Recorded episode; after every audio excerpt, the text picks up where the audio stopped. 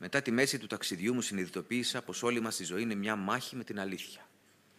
Πρώτα να τη βρούμε, έπειτα να την αποδεχτούμε, στη συνέχεια να την εκφράσουμε στους άλλους.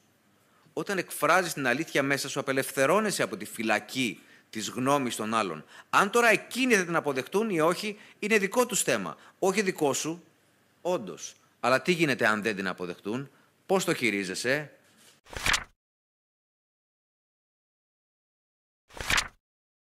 Αμέτρητες φορές είχα βγει με φίλους παλιά.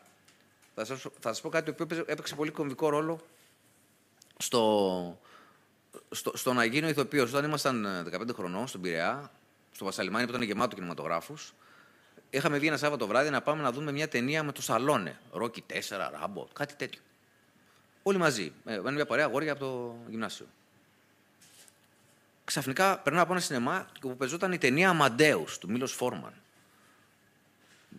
που είναι βασισμένο σε ένα θεατρικό έργο του Πίτερ Σάφερ, και βλέπω όλα αυτά τα κοστούμια και λέω στην παρέα: εγώ θέλω να δω αυτή την ταινία. Μου είσαι χαζός, ρε. Αφού ήρθαμε να δούμε αυτό, θα χαλάσεις, θα χαλάσεις την παρέα. Λέω ναι. Και τη χάλασα.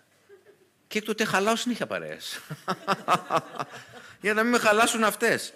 Ένας πολύ γνωστός σκηνοθέτης του ελληνικού θεάτρου, που δεν θα πω το όνομά του, συνομιλούσε, έτρωγε με έναν άλλο πάρα πολύ γνωστό σκηνοθέτη του ελληνικού θεάτρου. Είναι περιστατικό που μας το διηγήθηκε ο ίδιος.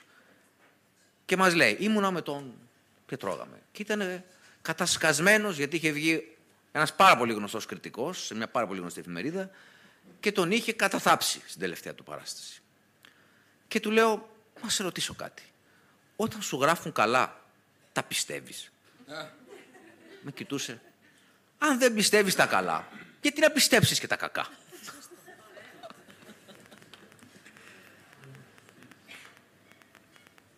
Άκου όμως κάτι που έχει ενδιαφέρον. Αν δεν επιζητάς την αποδοχή τους, δεν θα ενοχληθείς και με την κατάκρισή, με την κατάκρισή τους. Να το, γι' αυτό το είπα. Επιζητάς συνεχώς την αποδοχή τους μόνο όταν δεν έχεις βρει την εσωτερική σου φωνή. Τότε είναι που σε ενοχλεί και αρνητική γνώμη, επειδή αποφασίζεις να προσδιοριστείς μέσα από αυτή. Αποφασίζεις να την κάνεις δική σου.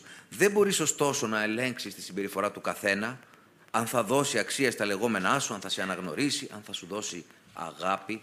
Αυτό που μπορείς να ελέγξεις είναι τις δικές σου πράξεις, τη δική σου συμπεριφορά, τις δικές σου σκέψεις, την αγάπη που δίνεις εσύ στον εαυτό σου.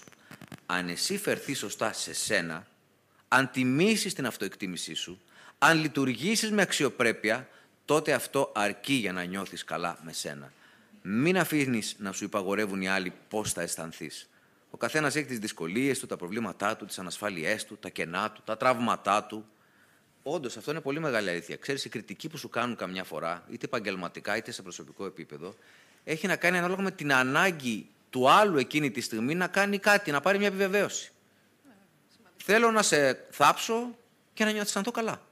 Δεν πάει να έχεις πετύχει κάτι συγκλονιστικό. Θέλω εκείνη την ώρα να, σε, να σου ενσπείρω αμφιβολίες. Θέλω να σε υποτιμήσω. Θέλω να σε εμψυχώσω. Πρέπει να ξέρεις, είναι τα καλά. Επειδή κάτι είναι καλό, δεν σημαίνει ότι είναι εξω, και αληθινό.